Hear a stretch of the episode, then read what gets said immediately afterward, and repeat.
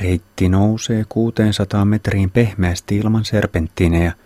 Juuri ennen vapaan laskettelun alkua horisonttiin levittäytyy kukkuloiden alapuolinen tasanko koko komeudessaan.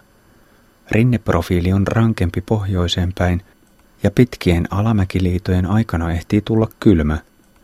Meneminen on niin irtonaista, että päätän yrittää Piltseniin saakka.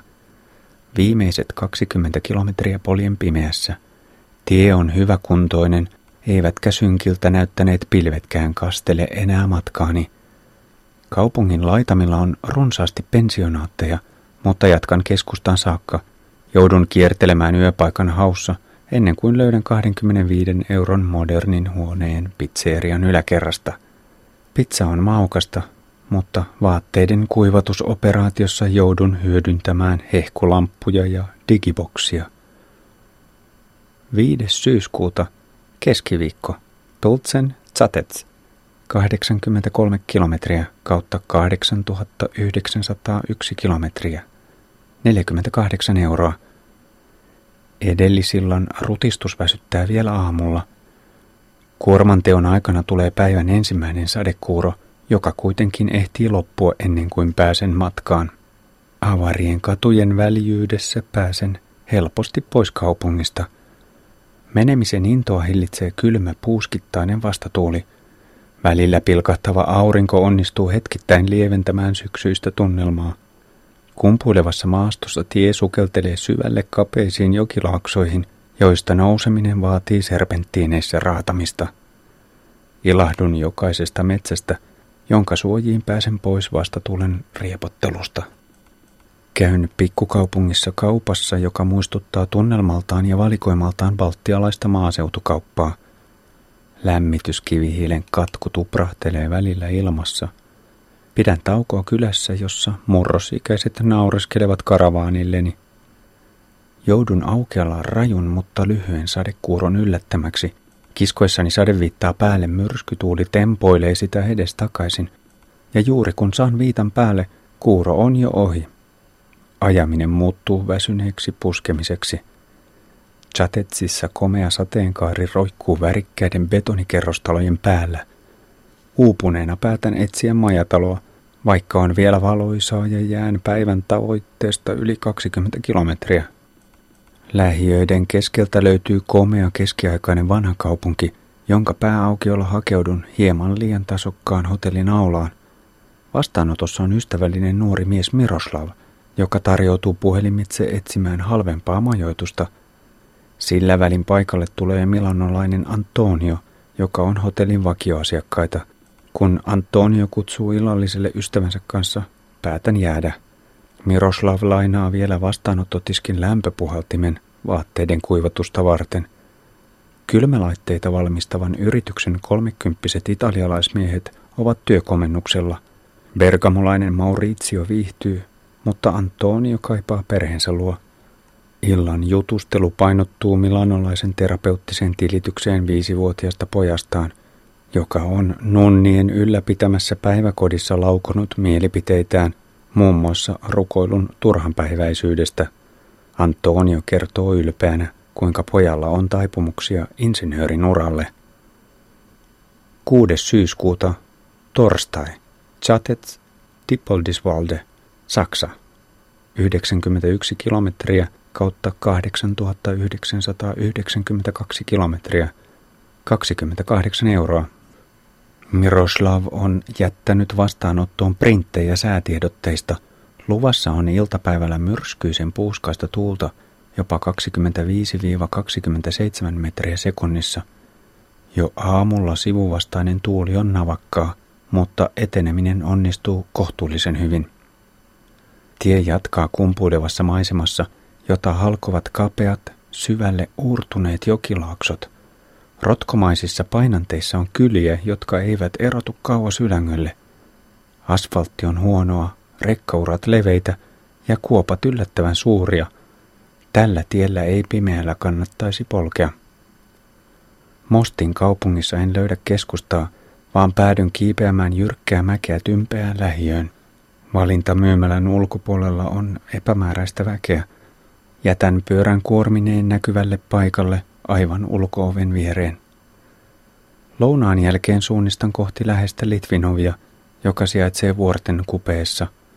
Maantien vieressä kulkee raitiotielinja. Tuuli yltyy. Vain kolme kilometriä ennen keskustaa ohitan valtavan petrokemian tehdasalueen. Silmiä kirvelee. Täällä en haluaisi asua. Etsin turhaan nettipistettä 30 000 asukkaan kaupungista. Digikameran muistikortti on lähes täynnä, mutta sen tyhjentäminen ei onnistu edes kameraliikkeessä. Litvinovissa räikeä markkinatalous ja sen luoma tarpeiden kierre eivät vielä hypi estottomasti näyteikkunoista suoraan kadulle. Jatkan matkaa vuoren kupeessa kulkevaa pikkutietä pitkin rinnelehtojen ja kylien läpi. Peltoaukealla pääsen mittailemaan voimiani myrskytuulen kanssa. Sivuvastainen ilmavirta on niin voimakas, että joudun tasangolla kiskomaan eteenpäin keveimmällä vaihteella. Kuin hidastetussa elokuvassa puhuri painaa pyörääni kohti piennarta. Kaksi kertaa pitää pysähtyä ja ottaa jaloilla tukea maasta, ettei puuska heitä karavaaniani pois tieltä. Pääsen takaisin metsän suojaan. Dubin kylässä käännyn kohti Saksaa ja kohti vedenjakajaseutua. Rajan ylityspaikka on 900 metrissä. Tie nousee yli 600 metriä kahdeksan kilometrin matkalla. Edessä on puolentoista tunnin kiipeäminen, matkan viimeinen vuoristokapuaminen. Rajaseudun erikoistalousalue alkaa heti Dubin laitamilla. Tien varressa on tarjolla tatteja, puutarhatonttuja ja kirkkoveneitä – Viiniä naukkailevat vanhemmat miehet seisoskelevat koreineen myymässä sieniä. Kiinalaiset kaupittelevat puutarhatonttuja, vaatteita ja videoita ja muuta sälää levikealueiden kojuistaan. Pysähdyn ostamaan juotavaa. Tarjoan ulkona seisovalle köyhän näköiselle työntekijälle seesamin siemen purtavaa. Yhteistä kieltä ei ole, enkä saa selville mistä päin mies on, mutta hänen kasvon piirteensä viittaavat johonkin länsikiinalaiseen vähemmistökansaan. Itä-eurooppalaisia kirkkoveneensä vuokraajia on tusinan verran. Markkinat ovat selvästikin säännösteltyjä. Muutama alle kolmekymppinen vuokraaja seisoskelee ulkona pienen hökkelimajansa edessä. Useimmat keimailevat sisällä isoissa näyteikkunoissa vähissä vaatteissa. Tunnelmaa täydentää CD-soittimista pahoaava eurodiskohumppa. Yhden mökin pihalta lähtee sylikoira räyhäämään perääni. Hitaasti kiskon kuormaani metsän läpi. Jyrkässä uomassa kohisee puro tien vieressä. Tuuli ei onneksi hidasta mateluani, mutta ilma viilenee koko ajan. Taivas on synkän harmaa. Nousu on vaativa, muttei liian raju. Ylhäällä on kylmä ja kalsea tuuli pääsee puhaltamaan aukeassa maastossa – Naapurimaiden rajavartijat istuvat samassa ahtaassa kopissa vierekkäin kuin veljekset. Vasta hämärässä aloitan laskettelun kohti Dresdeniä, jonne on matkaa 50 kilometriä. Vuoristoniityt muuttuvat kohta uudestaan jylhiksi metsiksi. Ohitan entisen DDRn ylellisimpiä lomakyliä. Välillä tie pujahtaa upeisiin havumetsiin, joissa serpenttiinit jarruttavat menoa – Suorat laskut soveltuvat hulppealle vapaalle liidolle. Puolisen tuntia pahdan vielä pimeässä kylien läpi, mutta kun reippaat alamäät päättyvät, ehtyy menemisen ilokin. Huomaan pikkukaupungin laitamilla pensionaat omakotitalon. Yli 70 nainen esittelee 14 euron kylmän huoneen, jonka sisustus on 1970-luvulta. Hän kehottaa käyttämään kenkien säilyttämiseen siihen tarkoitettua ritilää ettei kellertävä koko lattiamatto kärsi. Pyydän saksaksi lämmitystä pieneen lämpöpatteriin. Nainen yrittää hangata vastaan, mutta myöntyy lopulta. Kun olen jo istahtanut alas hengähtämään, hän syöksyy koputtamatta takaisin vetelemään verhoja kiinni. Patteri on niin pieni, että vaatteiden kuivaamisessa joudun turvautumaan myös hehkulamppuihin, tv ja digiboksiin. Kaiken lisäksi patterissa riittää lämpöä vain kahdeksi tunniksi. Eteiskäytävän toisella puolella olevassa wc lämpötila on 12 asteen tienoilla. 7. syyskuuta, perjantai, Dippoldisvalde, Dresden, Grossenhain, 64 kilometriä kautta 9056 kilometriä, 70 euroa. Kesken aamutoimien vanha emäntä astelee sisään jälleen koputtamatta. Hän sammuttaa valot ja vetää verhot auki. Sähköä pitää säästää. Kellarissa nelikymppinen tytär tarjoilee runsaan aamiaisen. Hän painostaa keksimään terveisiä pensionaatin vieraskirjaan. Kuormaa tehdessäni huomaan takarenkaan pehmenneen. Pumppauksen vaikutus on kielteinen. Rengas tyhjenee kokonaan. Tämänkin sisärenkaan venttiili on murtunut juurestaan. Vaihdan tilalle viimeisen Palermosta ostetun, jo kertaalleen paikatun pitkäventtiilisen sisärenkaan. On viileää ja taivas harmaa. Maasto kumpuilee taajamien välissä ennen kuin loppulasku Dresdeniin ja Elben jokilaaksoon alkaa. Sisääntuloväylän varressa pyöräteiden viitoitus puuttuu. Pysyn ajoradalla, jossa saan heti päivän annoksen saksalaisesta liikennekuittailun kulttuurista. Matkustajan paikalta viisikymppinen nainen laskee auton sivulasin alas ja rähjää energisesti. Pyöräilevä ukrainalainen opiskelija opastaa minut urheilutavaratalon eteen. Karstad Sportissa on kokonainen kerros pyhitetty pyöräilytarvikkeille. Ostan pitkäventtiilisiä sisäkumeja, uudet kenkien sadesuojat sekä vedenpitävät ajohanskat. Jo nitisevä pumppuni saa ilmaisen pikahuollon. Sekä työntö- että vetoliikkeellä kevyesti toimiva pieni miniblaster-pumppu – on ollut ylivoimaisesti onnistunein matkavarustehankinta. Keskityn jälleen rakennetun keskustan ihailuun. Dresden on Euroopan Hiroshima, joka tuhottiin perusteellisesti toisen maailmansodan lopussa massiivisilla pommituksilla. Suotuisten sääolojen ansiosta yhdysvaltalaiset ja englantilaiset pommittajat saivat kolmessa päivässä aikaan tulimyrskyn, joka 1500 asteen lämpötilan voimin – imaisi kaupunkiin ilmaa ja maa-aineksia ympäröivältä maaseudulta nostattaen sienimäisen pilven koristamaan tuhoa. Nykyarvioiden mukaan 25 000-40 000 ihmistä menehtyi ylimitoitetuissa pommituksissa. Dresdenin jälleenrakennus on yhä käynnissä yli 60 vuotta myöhemmin. Saksojen yhdistymisestä uutta puhtia saanut kaupunki muuttuu vauhdilla – ja muutoksen symbolina voi pitää Frauenkirchenin barokkikirkkoa, joka saatiin restauroitua rauniokasoista entiseen loistoonsa vuonna 2005. Frauenkirchenin takana on polkupyörätakseja tauolla. Kysyn tietä nettikahvilaan. Yksi kuljettajista on 23-vuotias Maria, joka on vuotta aiemmin polkenut yksin Dresdenistä Baltian läpi Inariin – Jämähdän puoleksi toista tunniksi Marian taksin takapenkille ihmettelemään nuoren sielun sisaren maailmaa. Teltan kanssa pyöräilleen Marian Suomen matkan suurin hankaluus olivat olleet Lapin mäkäräiset. Liikenteen, rasituksen ja yksinäisyyden kanssa hän oli tullut toimeen. Hän oli ihmetellyt telttailun helppoutta ja laajojen metsien rauhaa. Nauramme telttapyöräilyn toivottoman hitaille aamuille – Hänelläkin leirin kasaamiseen oli kulunut helposti kolme neljä tuntia. Maria kertoo polkupyörätaksin kuljettajan arjesta. Modernisti muotoilut katolliset pisaranmalliset pyörät ovat raskaita ilman asiakkaitakin. Kunto pysyy hyvänä vähäisistä kilometrimääristä huolimatta. Yritysten toimintatavat jättävät toivomisen varaa.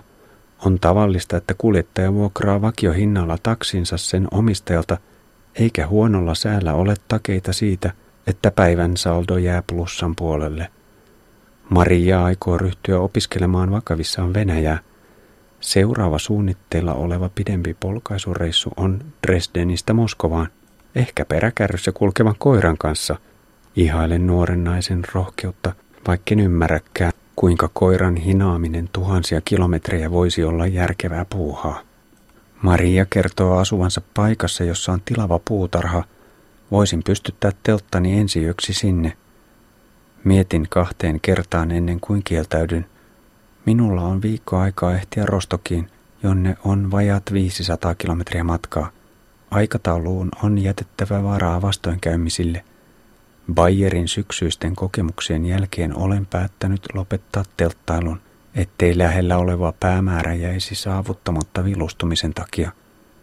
Kun riennän pois kaupungista Elben jokilaaksossa, en saa Mariaa pois mielestäni, aivan kuin olisin tavannut itseni tai ainakin ison osan itseäni 22 vuotta nuorempana.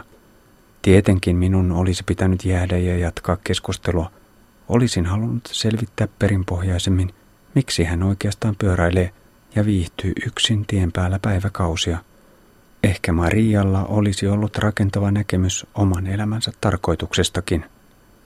Mieleni sinkoutuu harhailemaan loputtomien kysymysten äärelle, menneisyyteen. Miksi ihmeessä olinkaan yksin lukenut raamatun kannesta kanteen jo 12-vuotiaana, vaikkei kotona kannustettu siihen? Lyhyeksi jäänyt seurakunta nuoren urani jätti lopulta enemmän kysymyksiä kuin antoi niihin vastauksia – Millä oikeudella kukaan voi saarnata ainoaa oikeaa totuutta tai sen ainoaa oikeaa tulkintaa? Selviääkö elämän tarkoitus vielä kuoleman jälkeenkään? Ja ketä olivatkaan ne jumalten pojat, jotka Mooseksen ensimmäisen kirjan kuudennen luvun mukaan yhtyivät maan tyttäriin? Olinko nuoruuden vaellusvuosina, silloin kun kulin elämän väkevässä virrassa mieli avoimena, sittenkin ollut lähempänä ratkaisua kuin nyt yli nelikymppisenä – vai onko aika vain ehtinyt kullata sekavan jakson? Vai onko ongelmani se, että keskitän energiani väärin kysymyksiin? Sen sijaan, että pohtisin, miksi mitään ylipäänsä tapahtuu, pitäisi ehkä keskittyä konkreettisempiin näkökulmiin. Miten elää hyvä elämä, sellainen, josta voisi olla jollain tapaa tyytyväinen tai jopa vähän ylpeä vielä loppusuoran auetessakin. Mietteissäni nousen Maissenissa pois kauniista jokilaaksosta ja suuntaan suoraan kohti pohjoista ja Berliiniä. Maisemat tasoittuvat, tie on hyvä ja hiljainen, polkeminen ei ole hankalaa. Pääsen vajaat 50 kilometriä Dresdenistä, kun alkaa hämärtää. Grossenhainin pikkukaupungin reunalta löydän maatilan, jonka talon seinässä on Zimmerfrei-kyltti.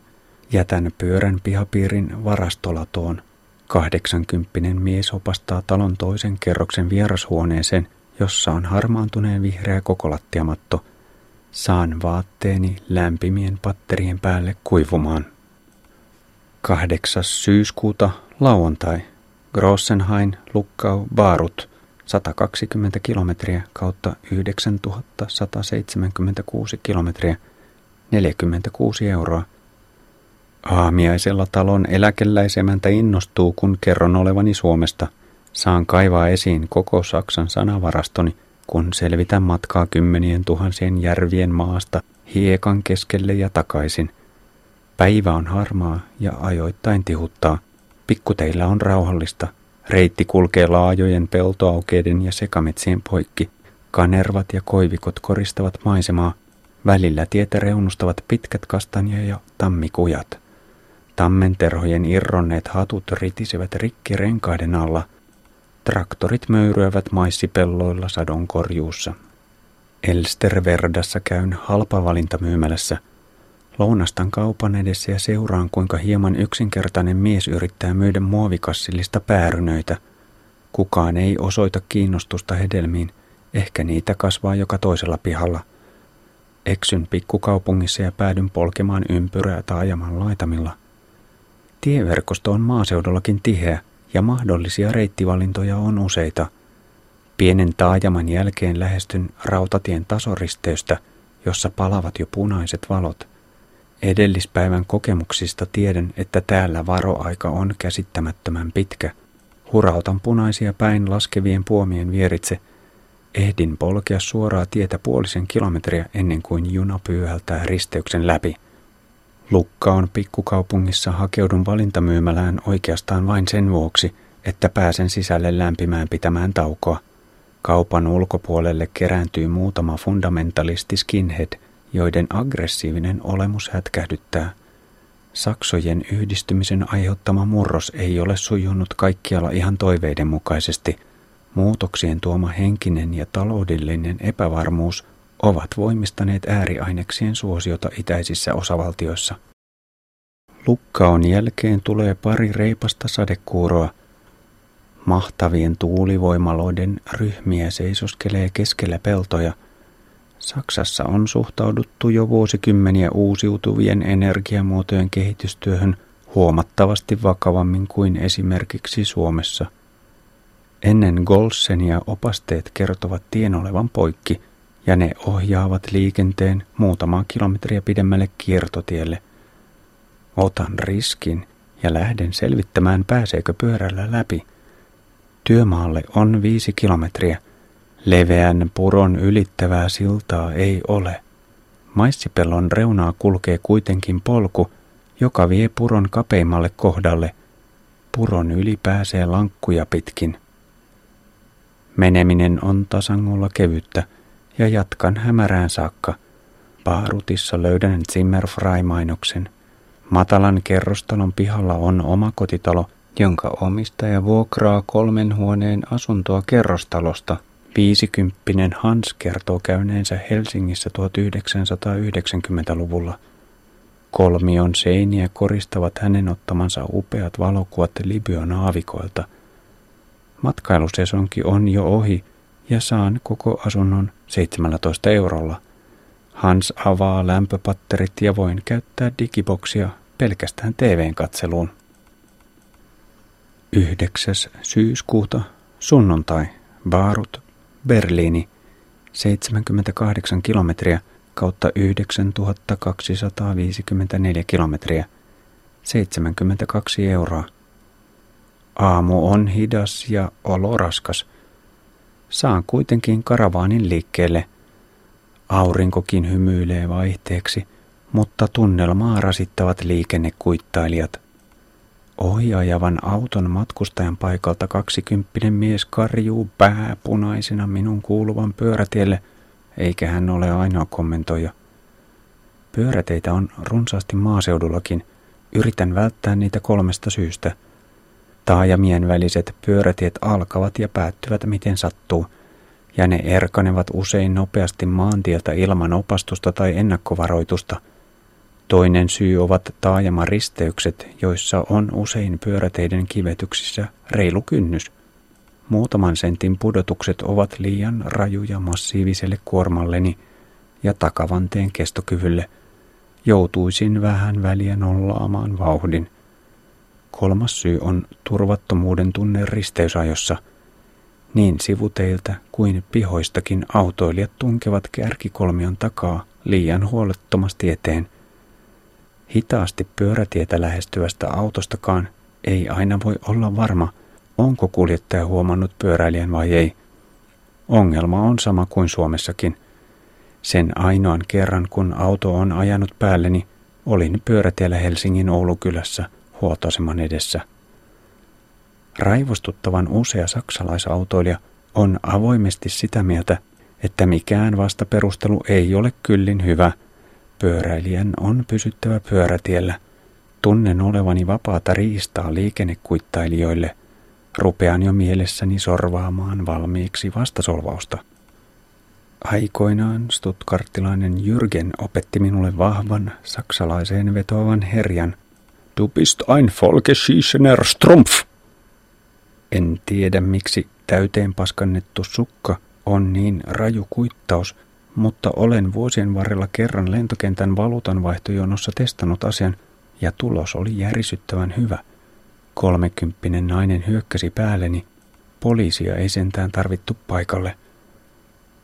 Onneksi alkaa iso metsäalue ja pyörätiet loppuvat.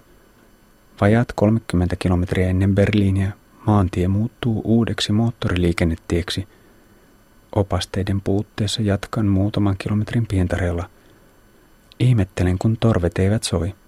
Mahlovin taajamassa yritän uudelleen paikallistaa pyöräiltävää reittiä. Eksyn hetkeksi, mutta sinnikkään kyselyn jälkeen löydän aiemman maantien jatkeen. Pitkät jalopuiden reunustamat monikaistaiset pääkadut vievät sujuvasti kohti keskustaa, mutta torvet soivat taas. Näen myös, kuinka jalankulkijat pääsevät hiillostamaan autoilijaa – Vastaan tuleva BMW yrittää kääntyä vasemmalle risteyksessä, jossa se ei ole sallittua. Kaksi kuusikymppistä miestä tulee paikalle huutamaan, vaikkei auto estä heidän etenemistään. Kuljettaja saa lakisääteisen kuittailuosuutensa saman tien. On hienoa saapua Berliiniin. Minulla on pelkästään myönteisiä muistoja kaupungista, jossa olin edellisvuonna MM-jalkapalloturistina lasteni kanssa. Kreuzbergissä ryhdyn hakemaan halpaa majoitusta. En löydä etsimääni sateenkaaritehdas majataloa, vaan päädyn modernin steriiliin ja melko kalliiseen hostelliin Landwehr-kanavan varteen, reilun kilometrin päähän Checkpoint Charlilta, kylmän sodan aikaiselta rajanylityspaikalta. Ehdin lähteä vielä turistipolkaisulle Alexanderplatzille taivastelemaan TV-tornia, jonka pallomainen näköalatasanne ei ole enää naamioitu jalkapalloksi. Brandenburger tuurilla, joka sijaitsee entisellä rajalla, pysähdyn utelemaan polkupyörätaksikuskien arkea. Opiskeleva Manfred on ajanut jo neljä vuotta ja on tyytyväinen työhönsä.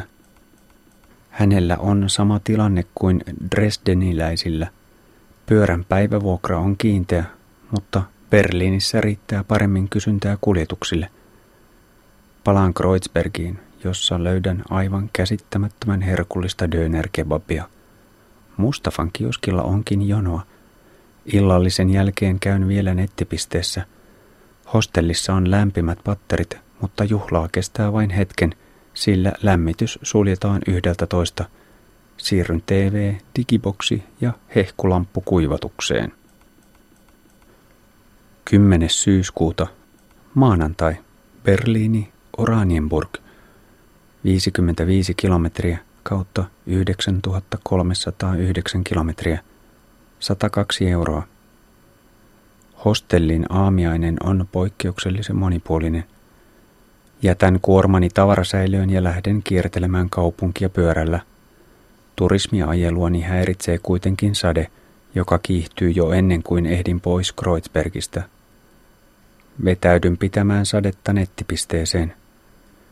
Kun kysyn kadulla nelikymppiseltä mieheltä saksaksi tietä Kurfürstendamin urheilutavarataloon, lausumiseni perusteella hän tunnistaa minut suomalaiseksi. Tarkkakorvainen mies kertoo, että hän on käynyt Suomessa ja hänellä on suomalaisia ystäviä. Pyöräilijän kannalta Berliini on hieno paikka. Kaupunkisuunnittelussa on kevyen liikenteen tarpeet otettu huomioon myös ydinkeskustassa ja pyöräilijät tiedostavat oman arvonsa.